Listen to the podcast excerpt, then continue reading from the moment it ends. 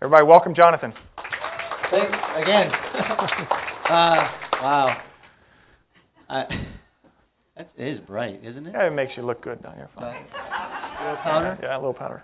If you hear any like uh, in the background, that's just my daughter Haley back there cheering for me while I'm up here for a second. cool. Anyway, real quick, I do have some really great praise reports. Uh, this week, a friend that I've kind of known in the in the valley has been doing uh, student ministry for four and a half years at Bella Vista campus. Her name is uh, Melanie, and her husband and Paul. They do a ministry down the road. Anyway, she uh, and I met because of Dean uh, opening. Where's Dean anyway?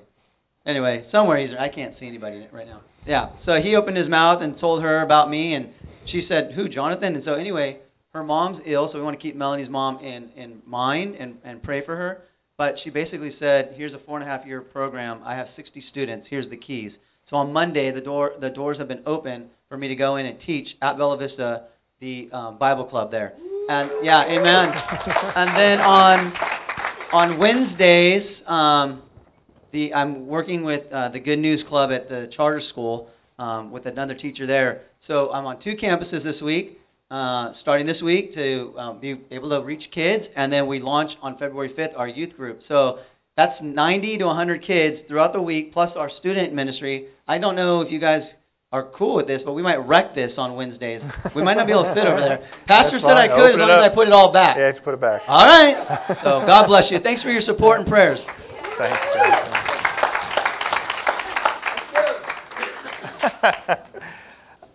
They're heading out. We'll see you on the way to the student room. Hey, um, I just want to give some other, uh, I guess, family charge to us. Um, I don't know about you, but I got my eye on Easter already. You're going like, what? That's what pastors do. You know, we sort of, you know, here's the next season, the next run. We're into the January, March.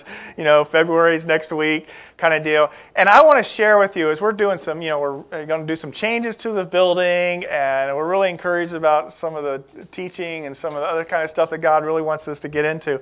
But um, I really want us to become a, a muscle of outreach for us to be able to invite our friends and our relatives and our neighbors and to join into a catalytic experience on a Sunday morning. Now, as we've shared before in the last couple, three months since I came in November, my heart is for what happens during the week. And we're going to continue to try to mobilize that and, and trying to wrestle with that with elders. And so we want to uh, be able to just come together as a family. There's going to be some rebranding and renaming. It probably happens in, in uh, March. Uh, we told you about that. We're looking then at being able to get the renovations done. But you know, you can do all those things, and it doesn't mean anything unless the Spirit of God and the presence of the Lord is active where you're at. And that comes not just through our worship time and not just through teaching. It comes through us as a community of people on a Sunday morning. And so I'm going to ask you to prepare your hearts before you come. Because you are ministers on Sunday morning. Even if you're sort of new, guess what? You could encourage somebody today. And so a lot of times you don't think about this. You come as a spectator. That, that doesn't happen. You come to engage with the Lord, to learn from Him, but to be able to encourage. In fact, some people may not get a touch on a Sunday morning unless you reach out and encourage them. And God could use you to do that. And so I want to encourage us to focus on the three meetings that happen on a Sunday. Do you know that there's three meetings? I'm not talking two services. There's three meetings that happen. There's the meeting before the meeting, there's the meeting, and then there's the meeting after the meeting. Did you know that? And some of you missed two of the three because you just sort of come in, here's worship, boom, we're out. Well, I tell you what, come early with a prepared heart to see who God will maybe encourage you and hang around a little bit afterwards. It would mean the world. And I want you to do um, a, a, couple of things in particular here today. But um, that name tag that some of you are wearing, good job. I know that it's weird, it's hard to name, and I don't want to put a name tag on, but it just helps with some of the awkwardness of getting to know one another when you see a name, right? Except I called somebody by their name this morning and the person had written down the wrong name or a nickname to it. And I say, Can I call you by that nickname? Well, I guess, sure, right? Kind of deal. But it helps us be able to get to know one another, especially when it's like, I know that person or I met them before, and now I'm going to look stupid, that kind of deal. The name tags help us um, be able to, I think, just be a community. So when you come, get a name tag on. The guys up, the team up front probably doesn't usually have them because of it's just cleaner look, I guess. But make sure that you get a name tag and you come early with that. And today in particular, actually the next couple days, we're going to do something that's going to help behind the scenes a little bit. And that is uh, we have uh, bought into a new um, web-based online community database program called Church Community Builders, CCB. But you'll just sort of know it as the online community.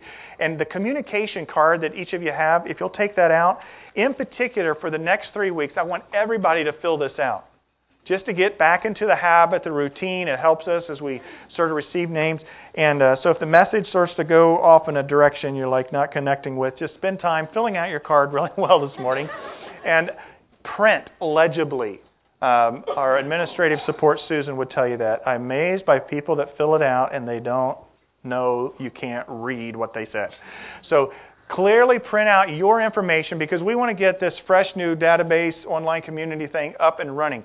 If you need a pencil or a pen to fill out that communication card, there's ushers that are passing those out. Just raise your hand. I want to make sure everybody fills one of those out, not only this week, but for the next couple, three weeks in particular, so that we can get this thing launched well with appropriate, clear information. Now, once it goes online, you'll be able to update your information. You'll be able to opt in and opt out of groups. We'll be able to communicate clearly. You'll actually be able to get online and see where your giving's at, that kind of stuff. But um, I'm just really pleased about us being able to step into this new system, uh, CCB, and this is a part of it for us to get clear information. So, come to the three meetings, the meeting before the meeting, the meeting, and the meeting after the meeting, fully engage and uh, be a part of the community because God's going to use you on Sunday mornings as we move through uh, these weeks headed towards Easter, believe it or not. So I'm going to give you some practice on that. So if you can stand up and you find somebody uh, that you don't know, uh, we are going to uh, go from there. Thanks.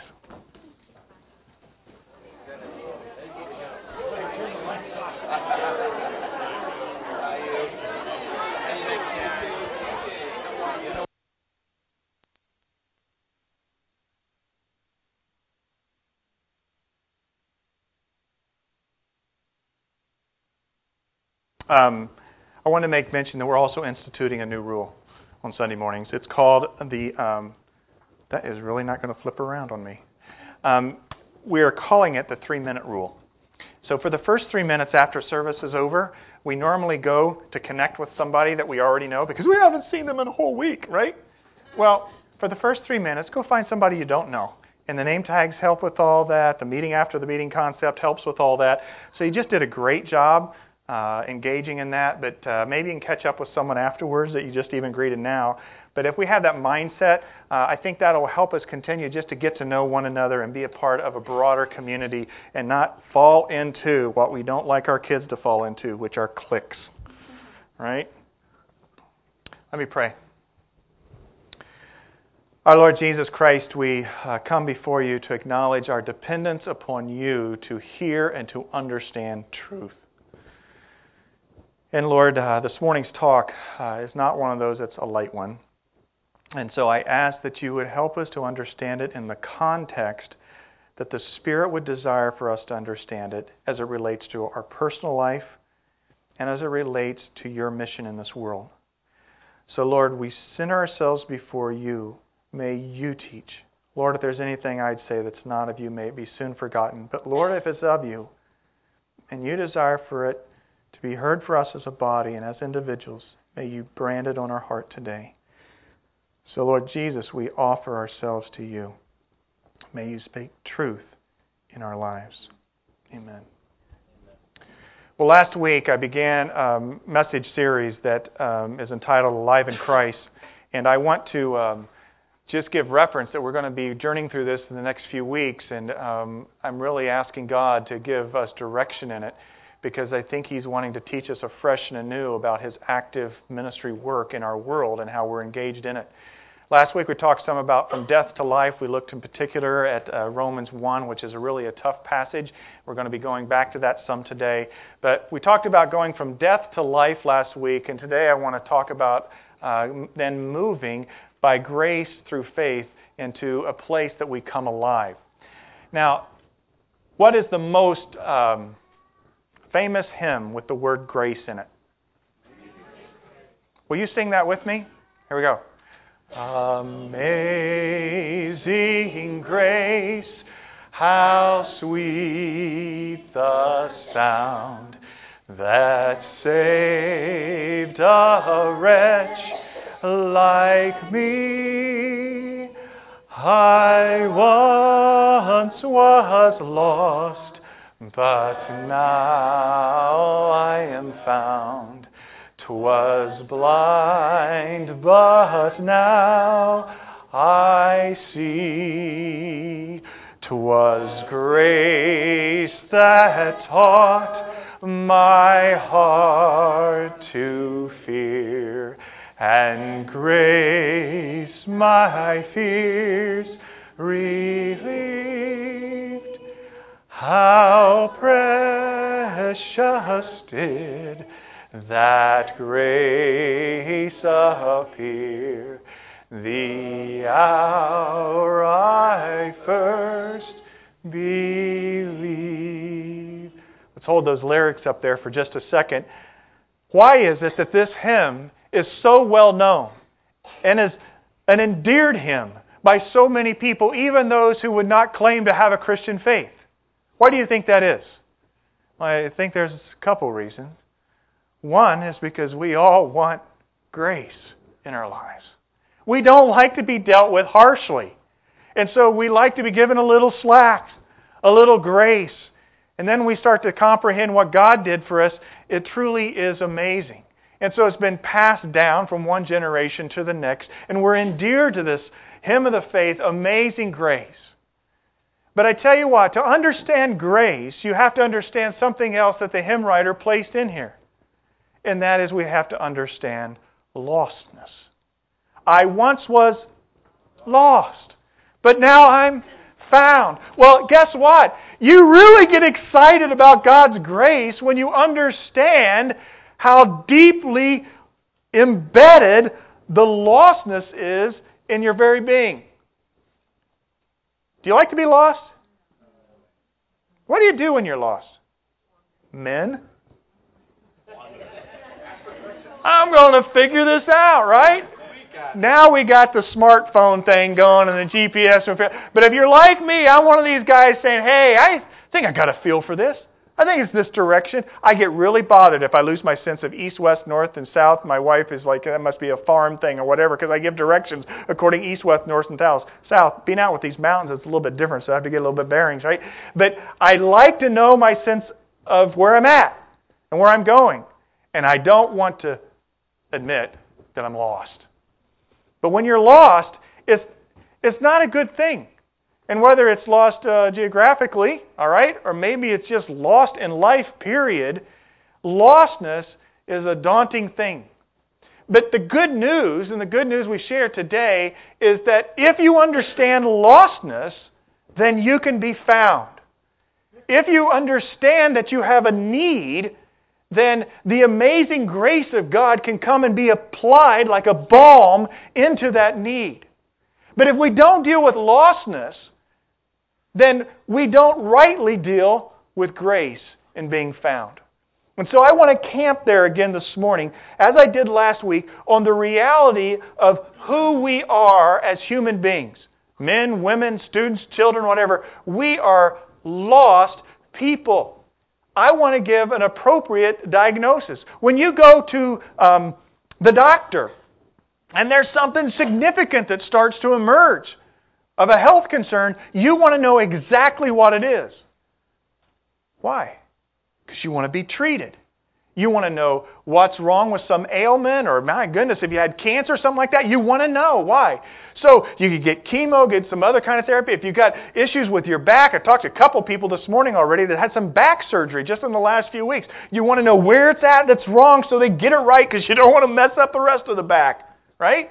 You need a healthy diagnosis from the doctor in order to get the prescription or the or the, the the medical breakthrough or the surgery that's needed to correct it.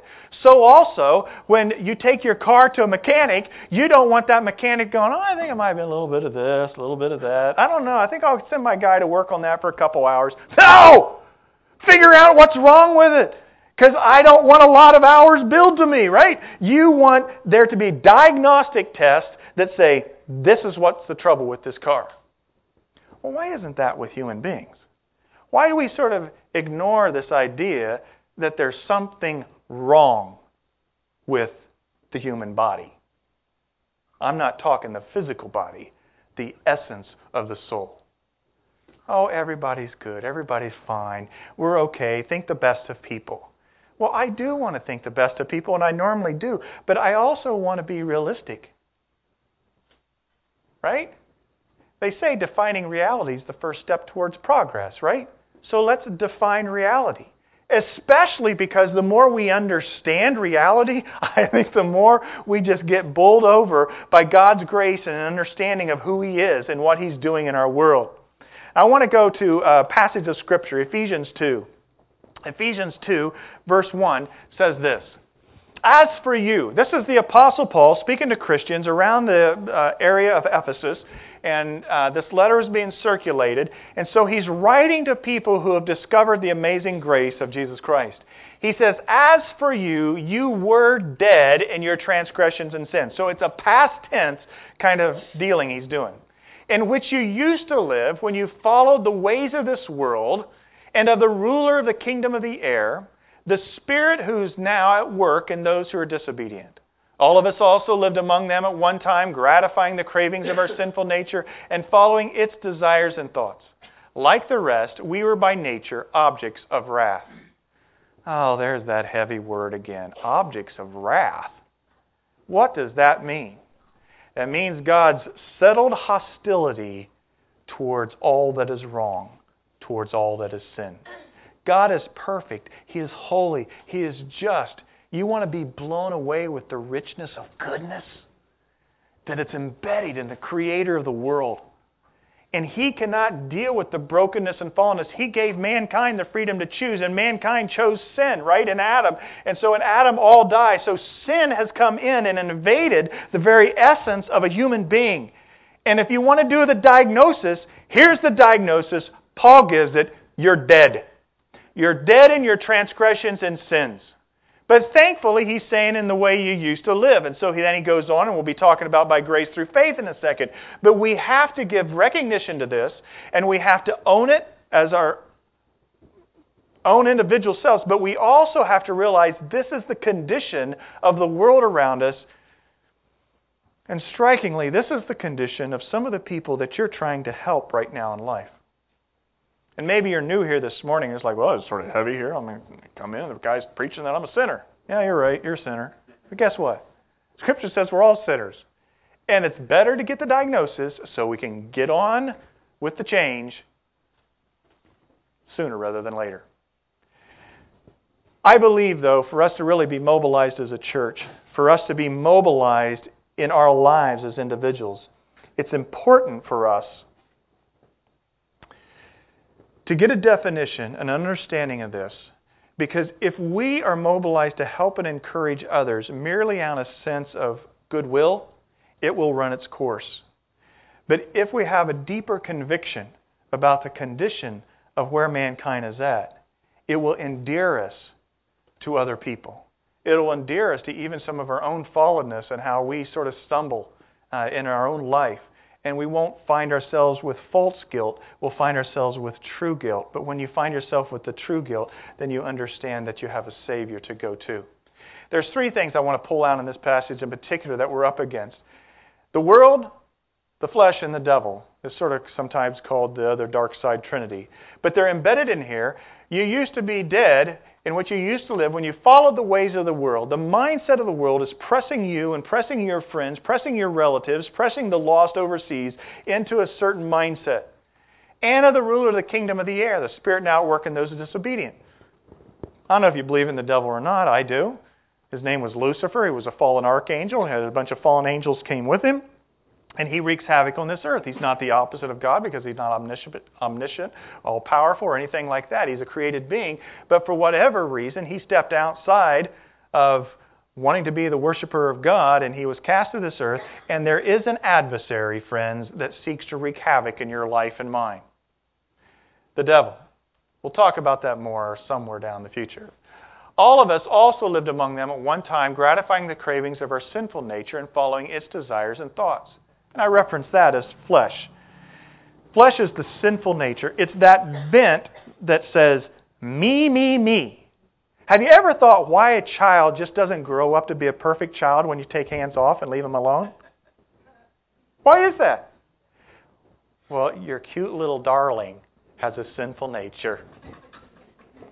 Now, that's probably encouraging sometimes when you go, What is wrong with this kid? Right?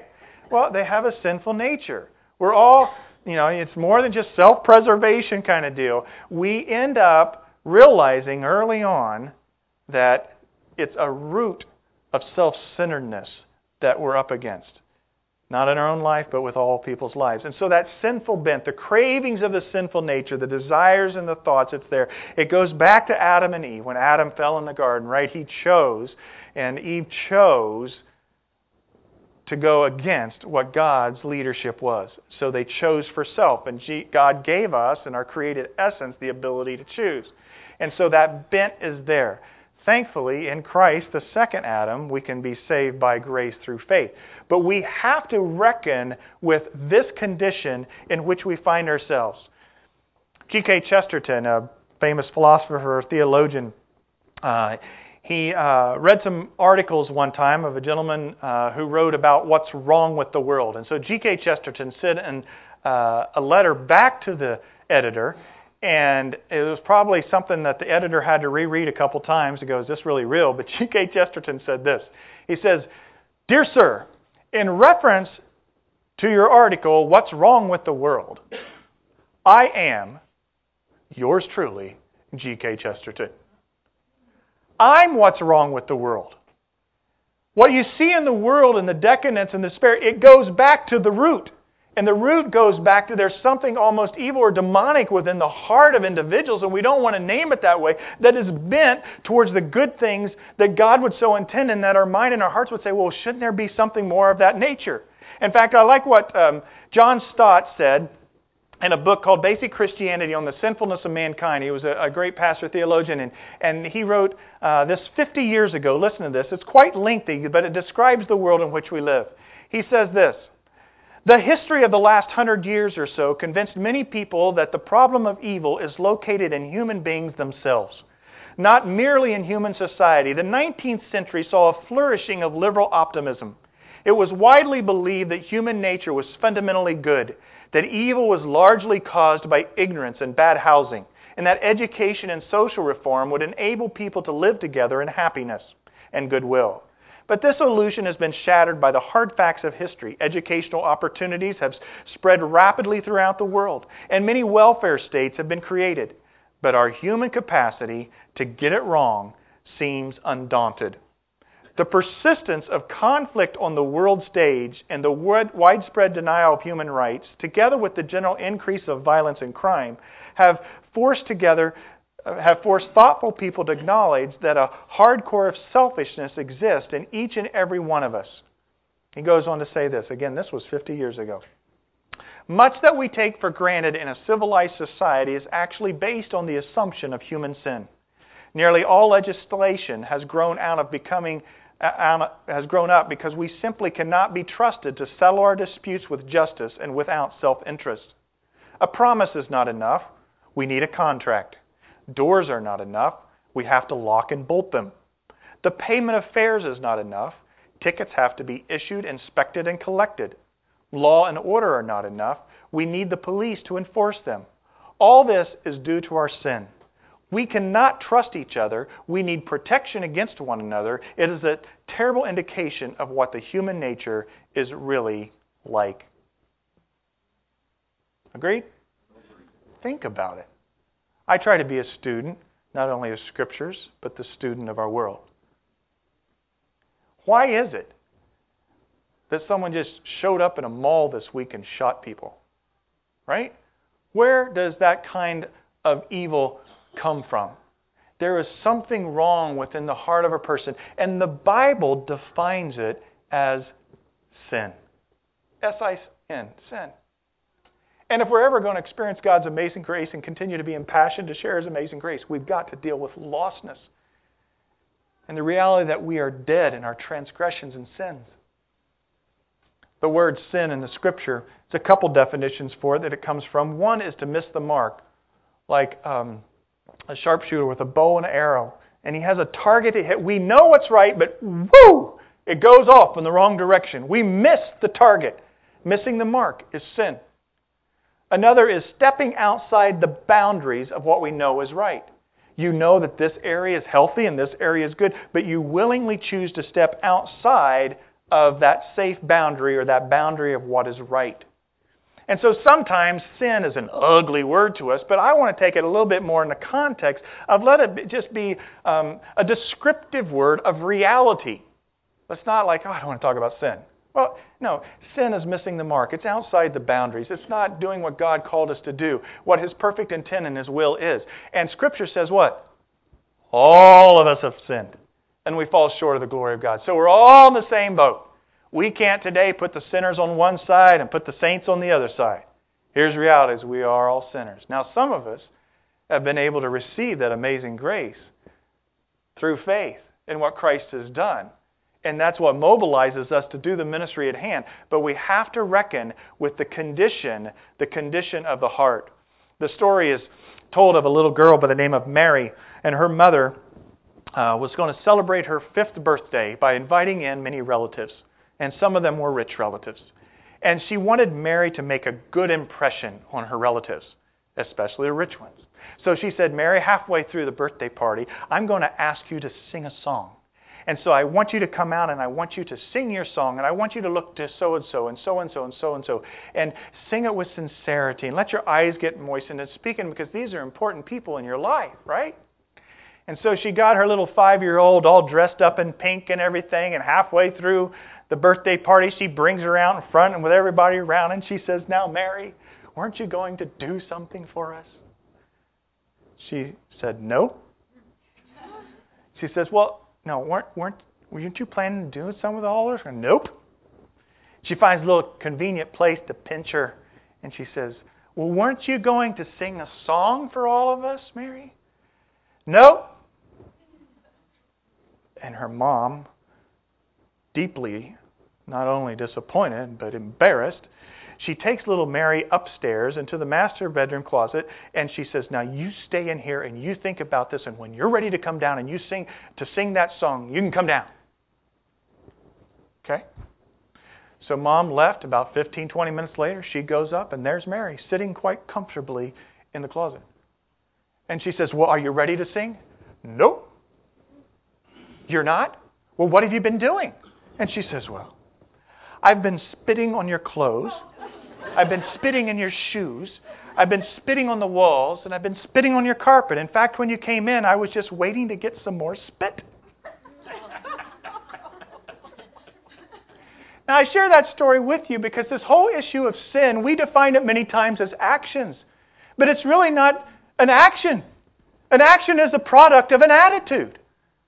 Just waiting for some more spit is what we do in the face of God when we say no. And so we have to reckon with this condition, and the condition goes way back before any action. It goes back towards an attitude. An attitude of indifference towards God, or an attitude of, I don't want to follow after God. That condition is lostness. It is lostness. And it abides not only in your life and in your friend's life and in this valley, it's a condition for every human being that walks or has walked on this earth. For man, sin is not just an act, it is an attitude. Man is not a sinner because he's a man is not a sinner because he is a transgressor, but he is a transgressor because he is a sinner. Now catch me with that. An apple tree is an apple tree. Not because it produces apples, but because it is an apple tree. You are a sinner. Thus, you will transgress. We don't get labeled that because we happen to fall in sin. It goes back to our created essence, fallen as it is. And we have to reckon with that in a deep and sobering, somber kind of way. That all have sinned and all fall short of the glory of God. You know, the Sermon on the Mount deals with this aspect of it being an attitude and not just an action. In that lust is adultery, even if it does not pass beyond the look of desire. Anger is murder, even if blood is not spilt. And materialism is lust of the eyes, even if someone is not rich. So identify it. It's there. It's in your life. It's in your friend's life. It's in your enemy's life. The second aspect of this whole sin thing is that it's not just that it's an attitude before it's an action, but that each of us sort of define sin differently according to what we're prone to fall into. The story is told of two hooligans that were twins, and they were evil, rampant brothers, causing a lot of havoc in a community. And one day, one of them died. And so the other one came to the pastor and he said, I would like you to do my brother's funeral. And when you do his funeral, I will give you whatever you want, money, whatever, as long as you just say at his funeral that he was a saint. The pastor thought about it and he said, Okay, I'll do it. So shows up, the community's there, and they're all thinking, Oh my gosh, what a despicable person. And the pastor stands up and he says, Before you in this coffin is a man who was a hooligan. He was an evil, despicable person. He was a liar. He was a cheat. Many of you were taken advantage by him. He was an adulterer. But in comparison to his brother, he was a saint. comparison to his brother, he was a saint. And we all have a tendency to do that, right? You know, there's there's people that, you know, fall into this kind of sin, but yet we, you know, we we don't say too much about that sin, but oh, somebody that falls into this sin over here. You know, a drunkard will boast of his charity. An immoral man is thankful that he's not a thief.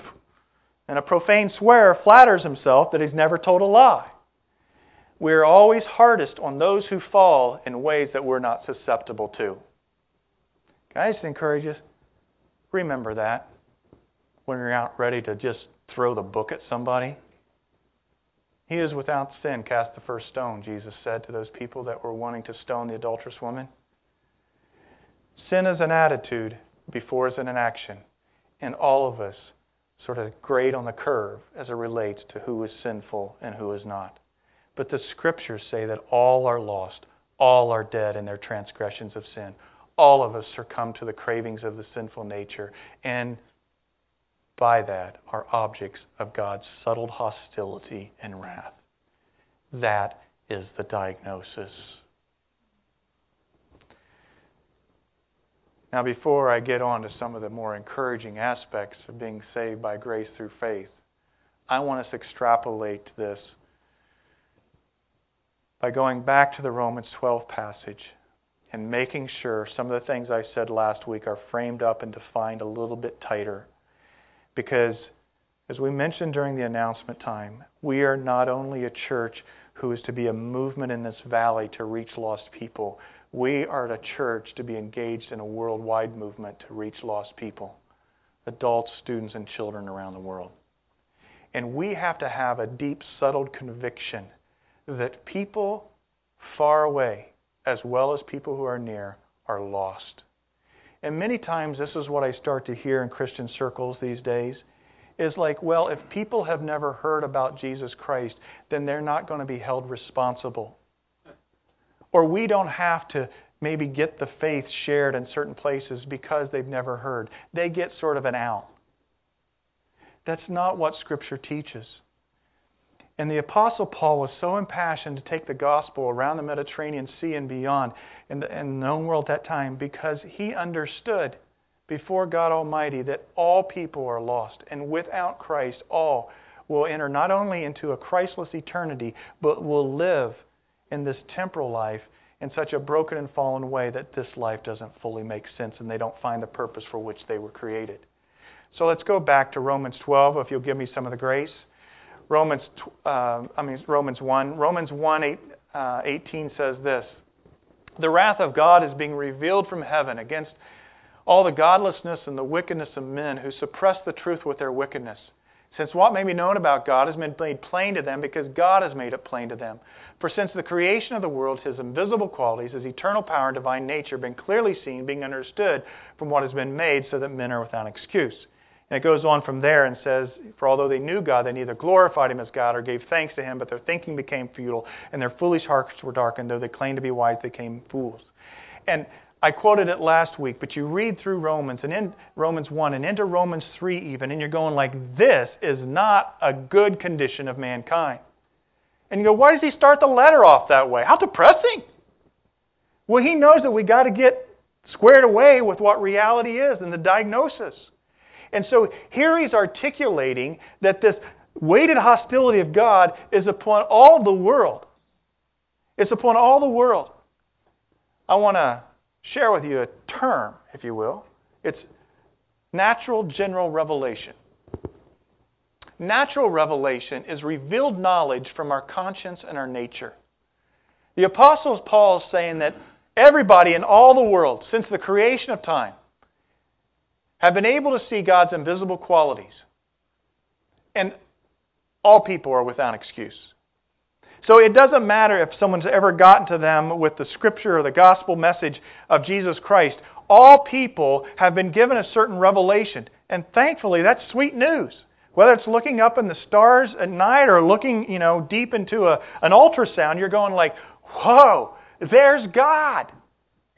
The first astronauts that went around the dark side of the moon, when they came back around and they saw the Earth for the first time, they didn't have a lyricist there or somebody to write a poem or say something special. The, an astronaut just broke out and said, In the beginning, God.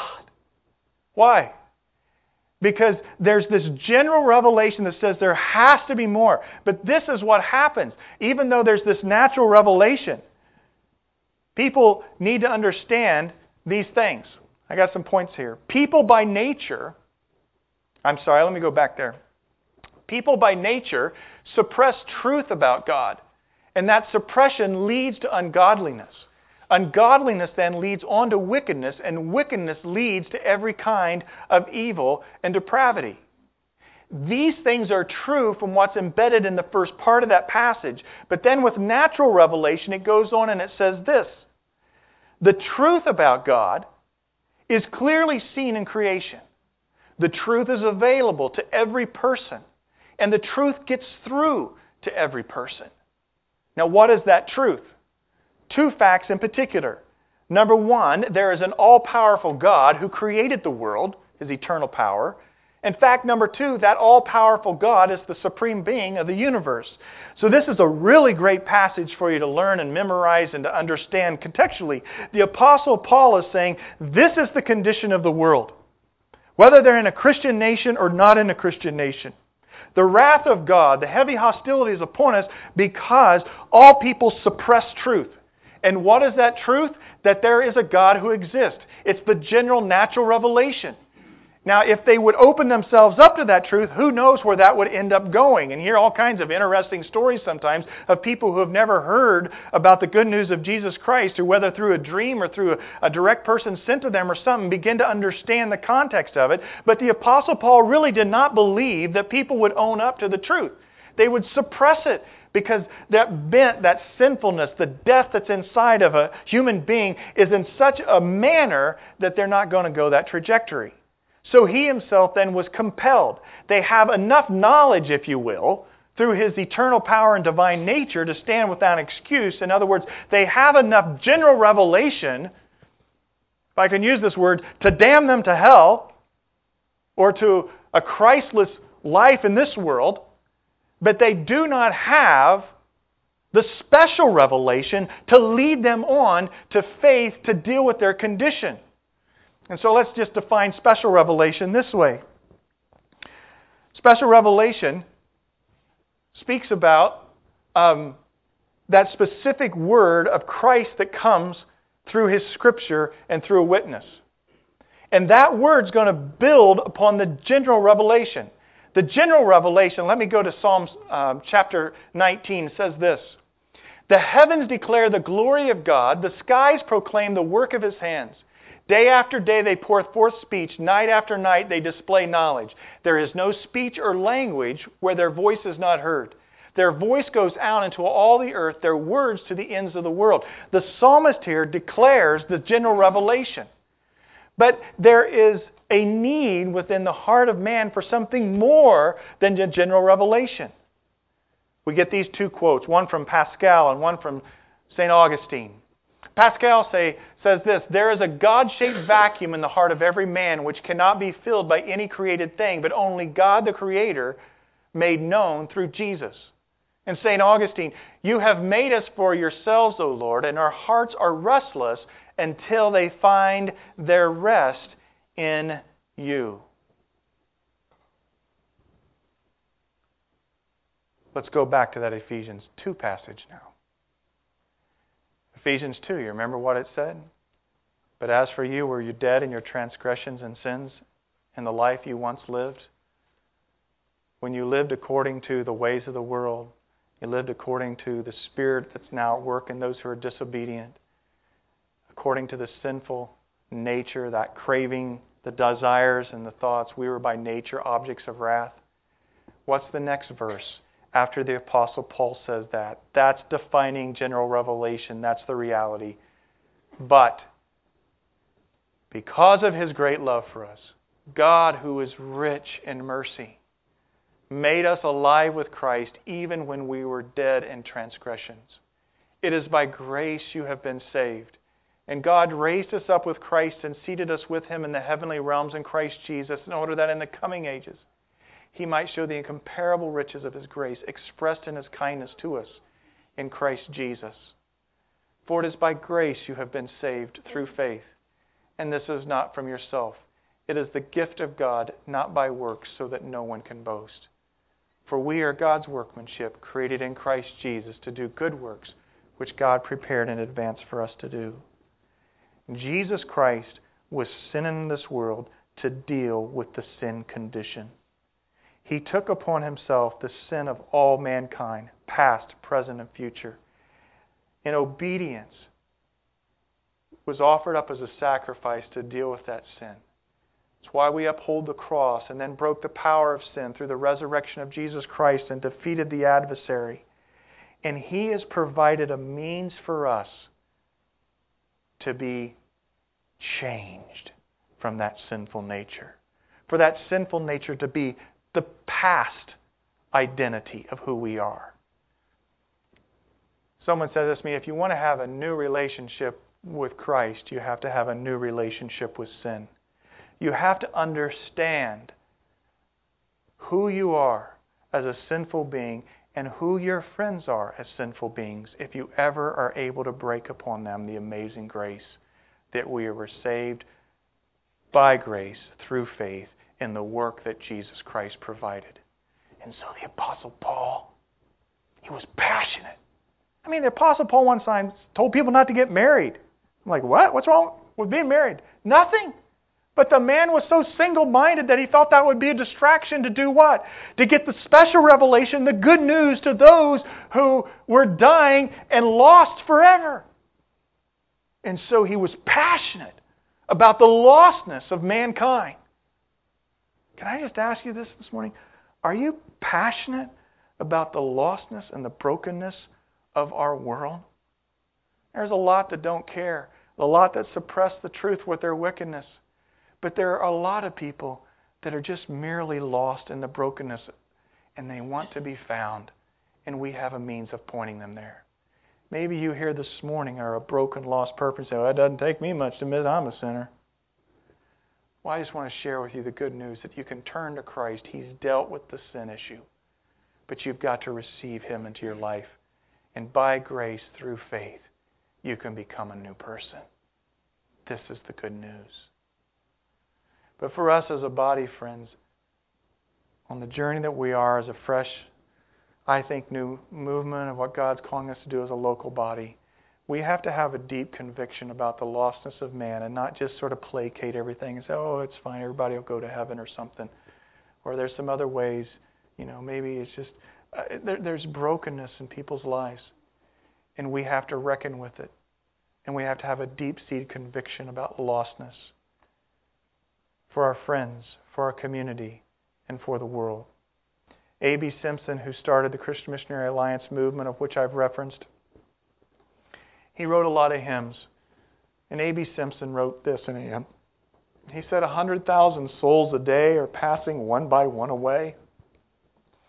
In Christless guilt and gloom, without one ray of hope or light, with future darkness as endless night, they're passing to their doom. Do you believe that? I have to ask myself, do I believe that?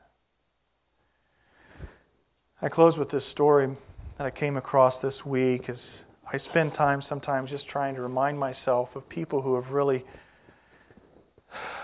not only had a deep conviction about the lostness of man, but have been willing to pay the price to do whatever it takes to see people discover the amazing grace of our Savior. It was in 1839 that a man by the name of John Williams, I believe he was a Presbyterian missionary with the London Missionary Society, left and he went to an island in the South Pacific, an island called Erromango. It was in the Fiji Island area, Australia, New Zealand, down that direction, and it was known that there were lost people here for sure that had never heard the special revelation of Jesus Christ, and so he was passionate to take the gospel to them. But it was also known that there were cannibalistic people there. So he and his colleague, I think his name was Mr. Harris, they arrived uh, in this island at a place called Dillon's um, uh, Dillon's Beach or Dillon's um, Gateway area there, Bay, and uh, they met the chief of uh, the natives there. And the chief of the natives came before them, and he drew a line in the sand, and he said, "If you cross this line, you're going to die." Well, they crossed that line, and both of them were killed that very day, and they were actually eaten. That's a heavy story. Back in those days, it took a while for the word to get back to the homeland church, and the word got back, and there was another couple that decided that they were being called to go deal with the lostness of this island. Guy's name was um, George Gordon. And George Gordon and his wife, they left and they went there, and God gave them permission and grace to be able to work briefly but they too ended up becoming killed on that island. Word got back. The next person who felt called to go was a guy by the name of James McNair. James went, and the same fate happened to James. Word gets back after a period of time. And the brother of George Gordon, James Gordon, was single. He decided God was calling him to go to this island the island had started to get the nickname Martyrs Island at that time.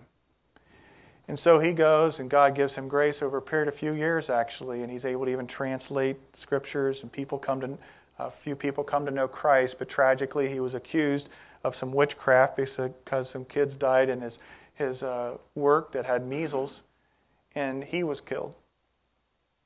Word gets back to this homeland church in Spain, I believe it was, and the mother of both George and James goes to the altar one Sunday morning early. She kneels at the altar in brokenness and she's weeping, and some of the church folks gather around the mother. And she turns her head up to them and she says, You need to know that I'm not weeping because I've lost my sons, even though their loss is deeply grievous to me. But I'm weeping because I do not have another son to send to the lostness in that island. I'm like, whoa, I don't know that I'm there. But, friends, the gospel of Jesus Christ was not taken into some of the dark places of the world, whether it's a cannibalistic island or a dark urban environment or some place that's um, overseen by rampant uh, fanatic religious people of other stripes. God breaks on the heart of people the lostness of the world, and then His Spirit mobilizes them to go do something about it. And we can be content without tuning our ear to the lostness of mankind, whether it's people overseas or our next door neighbor or our work partner. But if we do that, we're not going to participate in the greatest movement that God desires for you to see. Are you willing, as I asked you last week, to pray, God, break my heart for lost people? That line in the sand was drawn. And I'm going to ask the worship team if they would come back up this morning, and we're going to have a couple songs of worship. And I'm going to do something that I don't want you to do because it's some emotional thing. or I shared some emotional stories or something. I want you to be open to what God's speaking to you about in your heart. But I believe in each of our lives, there's another line being drawn. And this line's being laid down.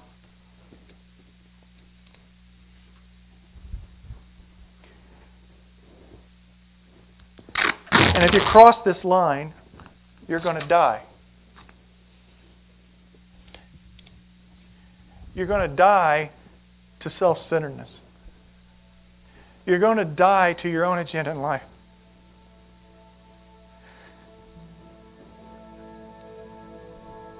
I remember one time, I was 15. I grew up in Alliance Church, so I heard a little about missions. And I was always concerned that I'd be called to be a missionary. But there's some things I want to do in my life. But the Spirit spoke to me and said, You got to cross a line. Is it your life or is it going to be my life? I've been led into ministry because that was God's particular calling for me. God's calling for you may not be vocational ministry or to be a missionary. But I believe there's a line we cross where we say, It's not my life, but it's yours.